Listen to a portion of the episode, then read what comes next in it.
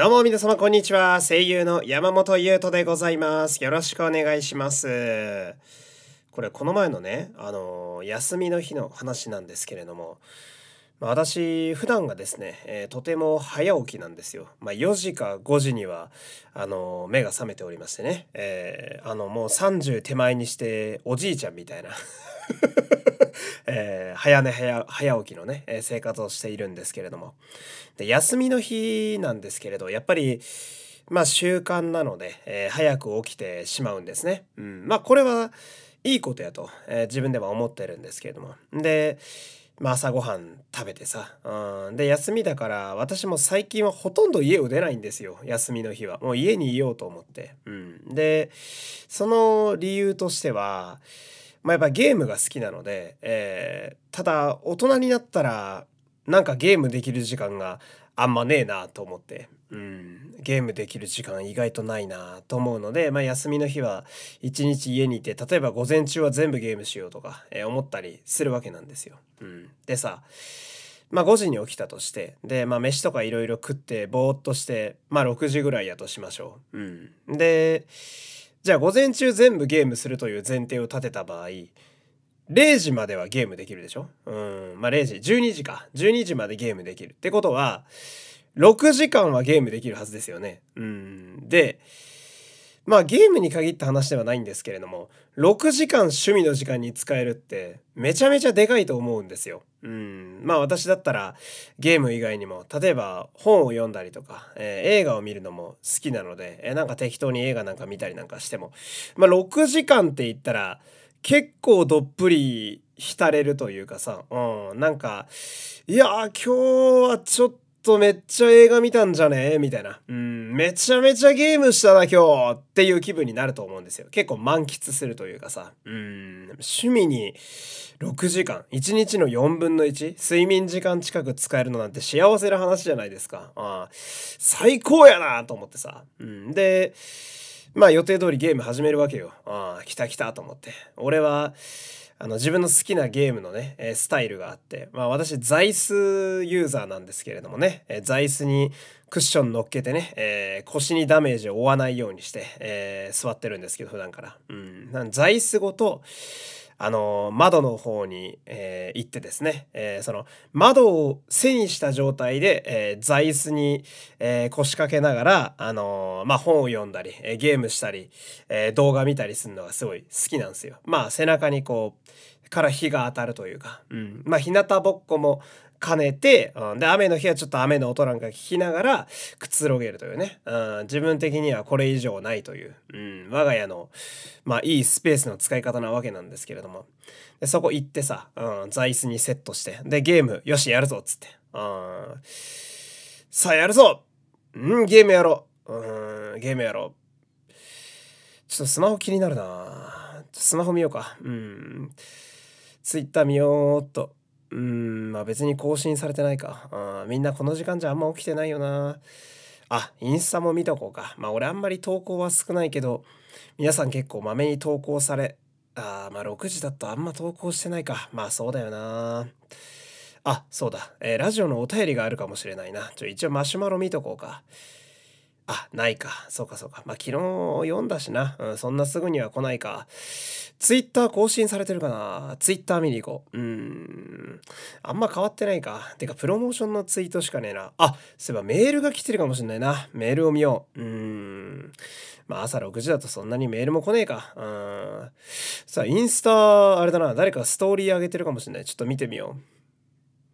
う。いや、いつになったらゲーム始まるんだよと思って。うん、でさ、これさ、めちゃめちゃ多くない？こういうこと。どうみんな？ちょっとあのーこういうこと多くないですか？なんか丸々しようかなと思ってさ、じ自分的に完璧にお膳立てしてさ、よし映画見るぞよしゲームするぞよし今日は遊ぶぞねあと俺だったらスニーカーのメンテナンスするぞうんちょっとスマホいじろうかなって。いやもう、スマホいじってるだけで1時間ぐらい経ってんだけどっていうね。うん。でさ、例えばさっきのさ、ゲームする時間が取れないっつ話さっきしたけどさ、これのせいじゃねってずっと思ってんのよ。その、なんかスマホいじりません？うん。スマホいじっちゃうよ。うん。スマホいじっちゃう。やばいと思って。スマホ中毒に知らないうちになってんなと思ってさ。うん。今、このラジオでこれを喋ろうと思って、これを台本に今書いてて、今それを喋ってるわけなんだけど、この台本も5分で完成する予定だったのに、20分ぐらいかかってますからね。途中で Twitter とか見に行ってるから。いや、ちょっと良くないなと思ってね。うん、スマホを捨てないとちょっとゲームできねえんじゃないかって思ったっていうね。えー、ちょっと、メディアが多すぎるのも考えものだなっていう。えー、まあ今日はそんな感じでね、えー、まあやっていこうと思います。山本優斗のラジオというと。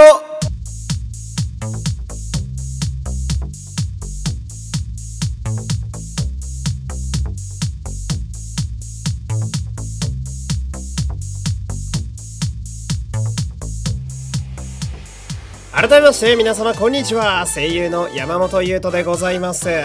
熱い推し語りに定評がある私がラジオで飯を食うことを目標にお届けする山本優斗のラジオというと第56回配信です。よろしくお願いします。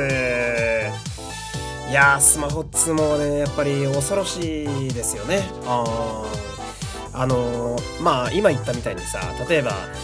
まあ、スマホのアプリとしてね、まあ、Twitter だったり、Instagram だったり、まあ、サファリ、インターネットの機能、まあ、私 iPhone なんで、とかだったりさ、あとはそのサファリの中にも普通にもちろんネットサーフィン、まあ、ネットサーフィンとか言わねえのかな、まあ、インターネットでいろいろ見れたりとか、えー、してね、うん、そもそもこういろいろ見れる機能が多かったりしますけど、その中でもさ、そのだから Twitter とかさ、Instagram の中でもさ、あのー、まあ、いわゆるアルゴリズムというやつでその人が興味がある話題だったりその人が、えー、食いつきそうなものだけをこう AI だかなんだかが自動で出してさ要は自分の興味あるものだけにブワーってなってったりするわけじゃないですか今の、えー、スマホだったり情報のやつって。あれのせいで余計見ちゃうじゃん何でも。怖いよね。うん。あの特にですね何だろう。私だとアルバイトの休憩時間とか特に実感するんですけどまあ例えば30分休憩だったらあのアラームかけて私バイトの休憩入るんですよ。まあ30分で打ってさでそれが時間なくなったらまあ戻ればいいっていう感じだと思うんですけどあれ本読んでる時はさ10分間過ぎるのってそんなに短く感じないんだけどまあこうぐーっと本の世界に入ってページペラペラめくってる時の体感とまあそんな変わんないというかあまだ8分しか経ってないな得だなとか思ったりするんだけどスマホ見てるとさマジであまだ25分あるなとか思ってて何気なくあのじーっとスマホ見てもう一回見たらえー、もう16分しかないあとみたいな。あの時間の過ぎ方マジで何って思いますよね。あやっぱ自分でもさスマホ中毒であることを結構自覚してるので、まあ、例えばそのまあ本業の声優の台本だったりあとはオーディションでさこの資料は読み込んどかなあかんなみたいなのが、えー、来る時もちろんあるわけですよ。その集中せな絶対集中せなあかんみたいな時、うん、俺あのスマホをベッドの下に投げますもんね、う、ベッドの下です上じゃなくてあのーうちのベッドがですね、えー、なんていうんですか、マットレスね。マットレスの上に布団が引いてあるタイプなんですけど、マットレスと布団の間に、あのあの集中モードみたいなのがあって iPhone に。集中モードって音が一切ならないんだけど、あの状態にした上で、その間に一番奥にスッて投げてますね。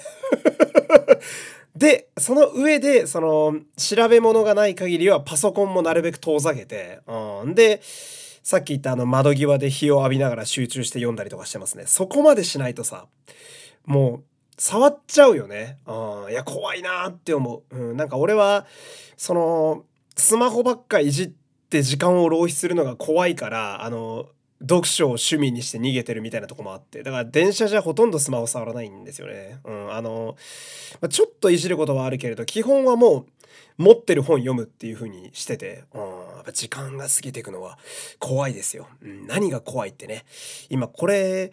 あのー、まあ、ラジオのね、いつもこれ喋りながら、台本見ながら喋ってるんですけど、この台本も俺、あの、スマホのメモ機能で作ってますからね。だから今、スマホ見ながら、えー、スマホ超えって話してるんですよ。えー、こんなトンチの効いたオチあります？えー、もう iPhone に握られてるよ、俺たちは。もうジョブスの手の上なんだよ、俺たちは。ああ、怖いですよね。えー、まあそんな感じでね。うん。で、今日はね、あのー、お便り、えー、ぼちぼち来ておりますので、えー、それを読んでいく回にしていこうかなと思っておりますので、えー、どうか、えー、今日も最後までお付き合いよろしくお願いします。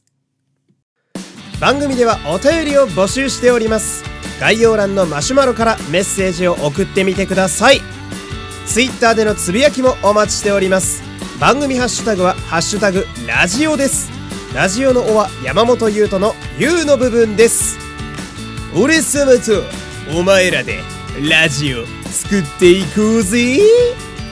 お待ちしております。山本優斗です。よろしくお願いします。さあね、ありがたいことに皆様から、えー、お便りが届いておりますよ。なんでね、今日はそれを読んでいくという、えー、回にしたいと思います。ほんとね。いやお便り、正直一番助かる。えー、その皆様からのね、えー、清き一票で、えー、このラジオが、えー、このラジオを助けることができますから。えー、どうかね、山本優斗のラジオというとに、えー、清き一票をよろしくお願いします。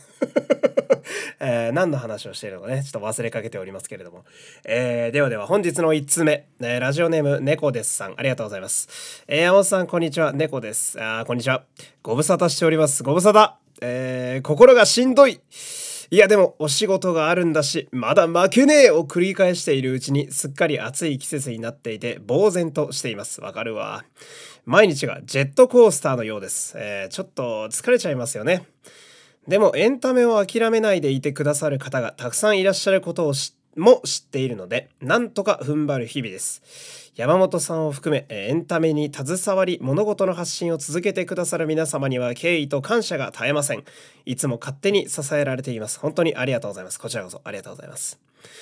先日の YouTuber さんのお話、わかるなぁと思いつつ拝聴しました。あー、いいね。YouTuber さんって YouTube で動画配信をしている人というくくりでいいんですよね。うん。俺も、俺もね、それはね、すごい疑問だった。うん、この人って、本業俳優だよな。でも YouTuber か？みたいなね。難しいとこですよね。うん花江夏樹さんのアンダーテイル、増田俊樹さんの空気読みやリトルナイトメアなど、ゲーム実況系の動画は私もよく拝見しておりました。染様のゲーム実況や質問動画も拝見したり、えー、染谷さんですね。ゲームを自分でやるのももちろん楽しいのですが、他の人がやっているのを隣で見るのも好きなのですよね。わかる？実家住みの頃は、えー、誰かがゲームをしているのが日常だったので、ゲーム実況はそれを疑似的に体験できるので結構好きです。うん。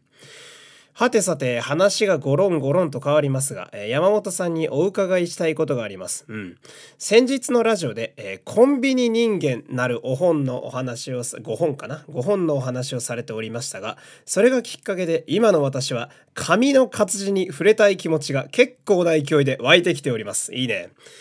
なんかこう、山本さんにとって意外な展開を迎えた本や、こいつ面白い考え方してるなぁと思った登場人物がいる本みたいなご本がありましたら、ぜひおすすめをお聞きしたいです。過去のラジオでも似たようなお話をされていたかもしれないので重複してしまうかもしれませんがよかったらお聞かせください、えー、長くなってしまい申し訳ございません。暑い日が続きます。何卒ご自愛くださいませというね、えー、とても丁寧なお便りいただいております。ありがとうございます。これね YouTuber ってうーんどう YouTube で動画配信をしている人イコール YouTuber これ難しいっすよね あーまあ、なんだろうなそのうん YouTube しかやってない人は多分 YouTuber ですよね。うん、だから多分ヒカキンさんとかはがっつり YouTuber やと思うんですよ。うん、あとだから、えー、だから水たまりボンドとかも多分 YouTuber なんでしょうね。うん、で、芸人さんだけど YouTube で大人気で、狩野英孝さんとかは多分 YouTuber ではない。けど YouTuber でもあるのか。芸人だから。難しいとこですよね。うん。で、これね、その、ゲーム実況は誰かがゲームをしてるところをなんかこう見る感じ、うん、観戦してるようなイメージで見るっていうのは俺これはちょっと最近なんか知ったことというかね。うん。もう私はそのやっぱゲーム好きなのは、プレイするのが好きな人間なので、俺がやるっていう、俺が進めるっていうタイプの人間なんですけど、確かになんか、試合観戦というか、あの、格ゲーとか昔、あのね、私、田舎の人間なんですけど、田舎のゲーセンとかでさ、あのゲーセン行った時に、格ゲー格闘ゲームでさ対戦してるなんか中高生の兄ちゃんとかいてさあれを離れたところからちょっと見て試合観戦みたいになってたりしてあれで一喜一憂するのが結構楽しかったんですけどなんかあれの感覚なんでしょうね今そのゲーム実況が流行ってるまあ一つの要因っていうのは。うん、もちろんそのまあ、実況者の方ね、これゲーム実況の専門家みたいな方もいますからね、これはびっくりですけど、うん、ゲーム実況で飯食ってる人がいるんですから、えー、すごい時代ですけど、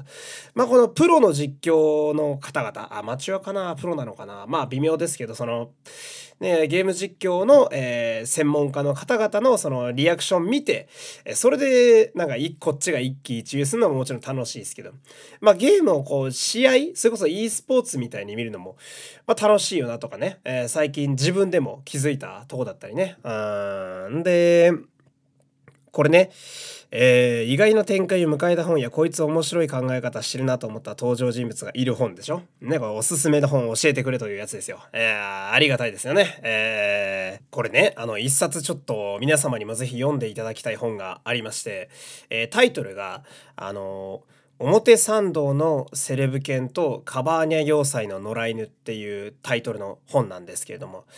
まあ、こちらエッセイでして、うん、エッセイなんですけれども、えー、書いてらっしゃる方が、えー、オードリーの若林さんなんですね。お前自分の推しの本をここに出すなよっていうね、あ推しの本の不況かよって思った方、えー、いらっしゃると思うんですけど、えー、ちょっとこれはね、あの、真面目に進めたいとこなんで、あの、たまたまこの推しの本が出てきたっていうことだけちょっと皆様にお伝えしておきたいんですけど、この、まずですね、あのその、本を読むというのが趣味の方、えー、読書が結構好きな方、えー、活字を読むのが好きな方、まあ、このラジオにも結構いらっしゃると思うんです、リスナーの方にも。うん、そんな方々にも、まず安心していただきたいのが、オードリーの若林さんは、文才が半端ないっす。うん、あの斎藤茂太賞というですね、えー、大変名誉ある、えー、賞をあのもらうくらいには文才がとても優れています。なのでまあ、この表参道のセレブ犬とカバーニャ要塞の野良犬というちょっと長い変わったタイトルの本もですね、えー、そこはもう安心して、えー、読んでいただきたい。うん、あのまあ、同じ芸人さんで言うと私あの又吉先生のね、えー、又吉さんの小説も好きなんですけど、まあ、彼ももちろんめちゃくちゃ文才があるんですが、えー、若林さんも負けないぐらいの、えー、文の、えー、力がありまして、あのー、なんだろうな、言葉のチョイスマジで最高なんですよ。うん、なるほどと。そういう風に言葉使ってくるかって言ってるうちに最後まで読んじゃうような感じ。うん、で、まあ、この本のおすすめのポイントなんですけど、えー、この本はまさにですね、この猫ですさんが、えー意外な展開を迎えた本っていうところに書いてあるんですけど、これなんですよ。マジで。うん。意外な展開を迎える本なんですよ、これ。あんまりこれを先に言ってしまうと、まあ、この本の、うん、ネタバレっていうか、まあ、ネタバレか、に近いのかな。うーん、あのエッセイなんですけど、うん、表参道のセレブ犬とカバーニャ要塞の野良犬。これは、えー、若林さんが、えー、偶然空いた休みの日に、キューバに旅行に行った、えー、旅行のエッセイなんですね。えー、若林さんがキューバに行って、いろいろ考えたり喋ったりするエッセイなんですけれども、エッセイなのに、あの最後結構グッとくるというか、うん、その、俺は泣きました。こいつすぐ亡くなった話なんだけど、うん、いや、あのー、ああ、そういうこと？みたいな、うん。この本ね、あのー、ま、マジでみんなに読んでほしいから、本当に中身のネタバレはしませんけれども、えー、さっき文がね、その言葉のチョイス面白いなって言ってるうちに終わってくって話をしたけれども、親っってなるところがちょこちょこあって、うん、エッセイでねそのもちろん若林正康さんという方の視点でキューバに旅行しに行って若林さんなりの考えなりなんなり、うん、そして、えー、あこうなんだって喋ったりすることがつらつらと書いてあるんですけどもと読んでる途中ちょこちょこん？って思う部分が入ってくるんですよ。うん。で、最後まで行くと、そのん？の部分が、あーってなって俺は泣いちゃうっていううん、泣いちゃう。でも面白いんだよ、すごく。あすっごい良くて。うん。で、その一周読んだ時に、それ、そこまで、オチまで行くじゃないですか。で、えー、終わります。で、終わった後、えその最後の部分を踏まえた上でもう一周してみると、あー、そういうことって言ってもう一回楽しめるっていう。うん。これすごいっすよ。表参道のセレブ犬とカバーニャ要塞の野良犬というね、えー、オードリーの若林さんが書かれた本。今はね、確か、えー、文庫版も出てたはず。うん、文庫版も出てたはずなんで、結構あの気軽に読めるページ量でもあるんで、えー、ぜひ気になった方はですね、えー、お手に取っていただければと思います。という感じですかね。えー、では、次のお便り行きましょう。こちらでございます。あ、これも YouTuber の話が出てますね。えー、山本さん、こんにちは。こんにちは。えー、昨日のラジオで YouTuber のお話をされていましたね。今お気に入りのものがあるのでお便りをします。えー、ご存知かもしれませんが、おまけの夜という、えー、柿沼清さんのチャンネルです。うん。深夜のファミレストークのひらめきがテーマのカルチャートークチャンネルでございます。一本でも映画が好きなら好きと言っていいチャンネルでございますので、知識のあるなしに上下をつけずに楽しくやっていきましょうという丁寧な挨拶から始まります。丁寧やな。うん映像作家さんなので映画やアニメはもちろん本や漫画や音楽の感想や解説ラジオのような雑談の回もあります。批評や絶賛だけでなく自分はこう感じたといつも素直に話されているのが好きです。えー、これ白板、あのー、なんて言うんですかね、ホワイトボードですね。白板をフルに使っての完全解説などもあり、たくさん勉強されていてすごいなぁと感心します。お茶目な人柄もいいんです。山本さんの好きな映画のレビューもあると思いますよ。思いや考えをうまく人に伝えるのって難しいわかる。山本さんのラジオも声だけで伝わってくるのですごいなと思います。恐れ入ります。えー、毎日配信楽しみにしております。えー、蒸し暑いけどお仕事頑張ってくださいね。長文失礼しました。というね、えー、丁寧なお便りでございます。ありがとうございます。これね、あの、見たんですよ。えー、ちょっと見させていただいたんですけれどもね、喋りうまいんですよね。この、柿沼清さんという方。えー、で、これさ、俺あのー、なんだろう。その YouTube もちょっと勉強しようと思ってね。うん、そんなまだ数多くは見てないんだけど、あえてその、いわゆるその芸能人のトークで飯食ってるような人らではない人らの、えー、こういう何か好きなものについて語ったりみたいな YouTube チャンネル、うん、ぼちぼち、えー、見てたりするんですけれども、うーん、なんか、なんだろうな、まあ、喋りの、その、トークのセンスだったり、うまい下手っていうのは、まあもちろんこれはもう人によってあるあるし、で、それで合う合わないはさ、まあこれはもう相性でしかないんですけれども、その、共通して言えるのが、好きなことをマジで忖度なしで語ってる姿って、やっぱあれ、なんやろ、引き込まれますよね。あその、誰かが何かにこう熱くなって、まあ、語ってるそうだね。語るがやっぱ一番面白いかな。語ってたり解説したりするのってうーんその内容を知らなかったとしてもなんだかちょっと聞き入ってしまうというか。うんだからうんその人間の理屈のない熱量って何か引きつける力があるんだろうなってちょっと最近勉強になりましたね。この柿沼清さんのチャンネルも特に映画の回がめちゃ熱くて。これがこうで。時代背景がつまりはこういうことなんですけどみたいな。喋、うん、ったりなんかして。でもそこに自分のその考え意見を乗っけていくわけで。うんそれがやっぱ面白いんですよね。うん。でねあのまあ自分の話になるんですけどあの私が、えー、っと映画の話だったり例えばまあヒプステとか仮面ライダーの話とかをする回ってあの嬉しいことにまあその回だけ聞きに来てくれる方っていらっしゃるんですよこのラジオ。そのその回が好き。だ俺がヒプステを語る姿が好きとか、えー、仮面ライダーのこと喋ってる山本さんが好きっていう嬉しい方がねあの固定ファンの方がいらっしゃるんですけど多分そういうことですよね。そのなんか素直に好きだっていう、愛してるっていうこと、愛をバーってさ、ぶちまけてる姿ってさ、なんか、まあ YouTube で動画でもいいし、で、私だったらラジオで声だけでもいいし、なんかこれってやっぱり、なんか引き込まれるというかさ、ああ、面白いなって思うというかさ、うん、なんか、そういう部分いいよなってすごい思ったんですよ、最近。あいいですね。うん、これ YouTuber シリーズちょっと面白いんで、引き続き、もしこの YouTuber どうみたいなのがあったら、ちょ、皆さんまた送っていただきたいですね。えー、えー、では次のお便り。これで最後かな。えー、ラジオネームきつねさん、ありがとうございます。えー、山本さん、こんにちは。えー、シーズン1の放送で、えー、宮城広大さんへの、えー、推し語りを聞いていただいたきつねです。お久しぶりです。その説はありがとうございました。こちらこそ。ヒプステ公式の通知でご存知と思いますが、えー、昨日宮城さんはこの秋をもって役者業を引退なさることを発表されました。体調不良のためとのことです。えー、正直ショックを受けています。目の前が真っ暗になったような気がします。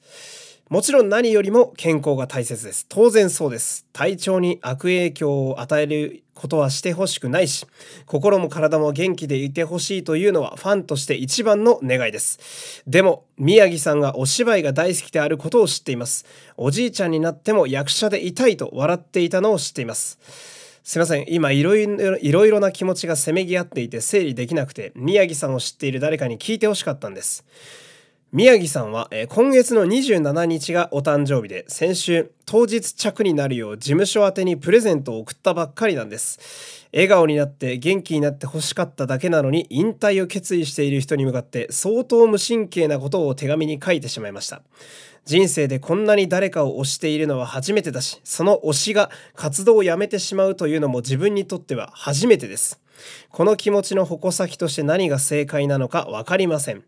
宮城さんのことを最後までずっと応援していこうという気持ちは変わりません。でも頭の中が尻滅裂な感じです。こんなことを言ったらいけないと思いますが、えー、宮城さんの引退後、何を希望にしていいのか、えー、何のために仕事を頑張っていけばいいのか、全てがぼやけてしまった気がするんです。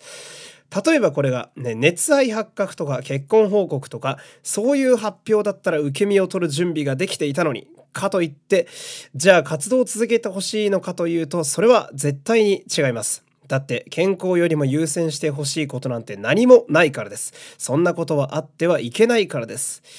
山本さん、急につらつらとすいませんでした。山本さんも元気でいることをどうか大切に。そして、ラジオのリスナーの皆様、どうか皆様も健康を大切に。えー、ハッピーなお便りでなくてすいません。読んでいただきありがとうございました。えー、今はただ、えー、宮城さんが心から笑顔で過ごせる日が一日でも多くあるよう祈っています。というね、えお便りです。ありがとうございます。まあこれね、こういうことがあった時にね、その、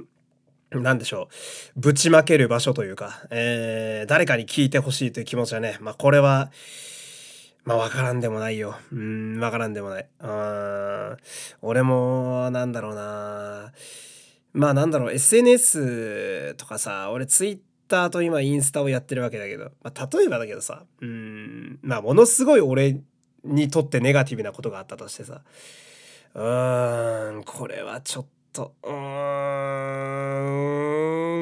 ん、ってなるけど、ツイッターとかには吐けないじゃないですか、さすがに。うん、公の場には吐けないよな、こういうことっていう時に。うん誰か聞いてくんねえかなって思うので、うんまあ、そういう気持ちはわかりますよ。うん、で、こういうお便りも全然送ってもらって大丈夫です。うん、俺は受け止めます。うん、で、これ宮城さんね、そうなんですよ。あの、ヒプステの、えー、ドッポをね、演じてらっしゃった方ですね。うん、宮城さん自体は今年結構ね、体調不良であの、舞台を降板されたりだとか、イベントをね、欠席されたりみたいな話があって、で、ヒプステもあの、この前の横浜のレップライブの時にね、あの、摩天楼新宿のメンバーで出る予定だったんですけど、まあ、直前でやっぱりちょっとダメになってしまってみたいな、うん、のがあってね、私も割と心配はしてたんですけれども、うん、芸能界自体を引退されるということでね、うん、まあでも、そうですね、狐さんもおっしゃってますけれども、本人の体調でしょう、やっぱり。うん、本人の体調がやっぱ一番やし、うん、で、なんでしょうね、もうここ2、3年とか特にそうですけど、特にこう、健康面は、うん、マジで、マジで留意していかないと、本当に怖い時代になってしまったので、うん、そこはうんもちろん宮城さんも役者さん素晴らしい役者さんですから。うん。もちろん続けることも天秤にかけた上でこっちを選ばざるを得なかったという感じやとは思うんですけれども。うん。まあでも俺としてはうん宮城さんをまあ、生でお芝居自体は2回ですか、えヒプステで2回お会いしてるので、うん、やっぱ、やっぱありがとうございましたですね。うん、これありがとうございましたですよ。うん。まあ、宮城さんの場合ですと、その、どうしてもご自身の健康という話になってきますけれども、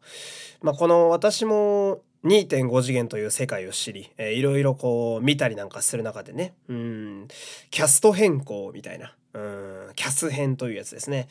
で、まあ理由もまあ様々ありますけれども、そのね、セカンドキャリアのためだったり、えー、そもそも芸能界から引退だったり、まあいろいろありますけれども、やっぱまあうんその変わった瞬間前のキャストの方、まあ、今回で言うなら宮城さん、うん、いやまずはやっぱりありがとうございました。そしてお疲れ様でしたと、えー、その素晴らしいキャラクターを作って、えー、世の中に出していただいてありがとうございましたという、まあ、この気持ちだけは忘れないようにしていきたいなとうん思いますね。あ、まあ、確かにね残念だけど体調はなうんでまあ自分俺ごときが比べるのもおこがましいですけどやっぱ役者とかそのエンタメの自分の体だったりまあ私だったらどっちかっつうと声ですけどで表現される方っていうのは人一倍自分の体調は気にしてるはずなので、えー、プロなら特に、うん、だからうんそこまで天秤にかけて引退というのを選ばれたということはうんだからとにかく健康でいてほしいですよね。うんそのまあこれは芸能界引退される方皆さんに言えることですけど、うん、その後の人生もその人にとって幸せでかつ健やかにいてほしいなっていうことだけはやっぱずっと願っちゃいますよね。うんいやでも俺はやっぱありがとうございましたですね。うん宮城さんのドッポはうん俺は特に声が好きだったなあの原作のドッポの伊藤健人さんの声とほぼ一緒っていう。すごい方連れてこられたなみたいな。でビジュアルもめちゃめちゃ完成度高くって。うん。こんなくたびれたサラリーマンみたいな顔できる俳優さんおるんやって。びっくりしましたもんね。ああの現地のライブの時とかもね。うん。こっちにファンサービスする時の顔が疲れきってて。そうキャラとしてね、えー、疲れきった顔してていやめちゃめちゃ面白いなと思いながら。うん。いやいい役者さんでした。うんマジで。うん。だからあとはもう健やかに過ごしてほしいなっていうね、えー、そんな感じでしょうか。うん、えー、こんな感じでですね皆様から、えー、お便り、えー、お待ちしております、えー、本当にお便りがあるとですね、え、私は助かります。えー、なんでね、えー、ぜひ、えー、皆様も何か気になるところがあれば、えー、この、えー、ラジオにですね、感想なり何なり送ってみてください。お待ちしてます。山本優斗のラジオというと、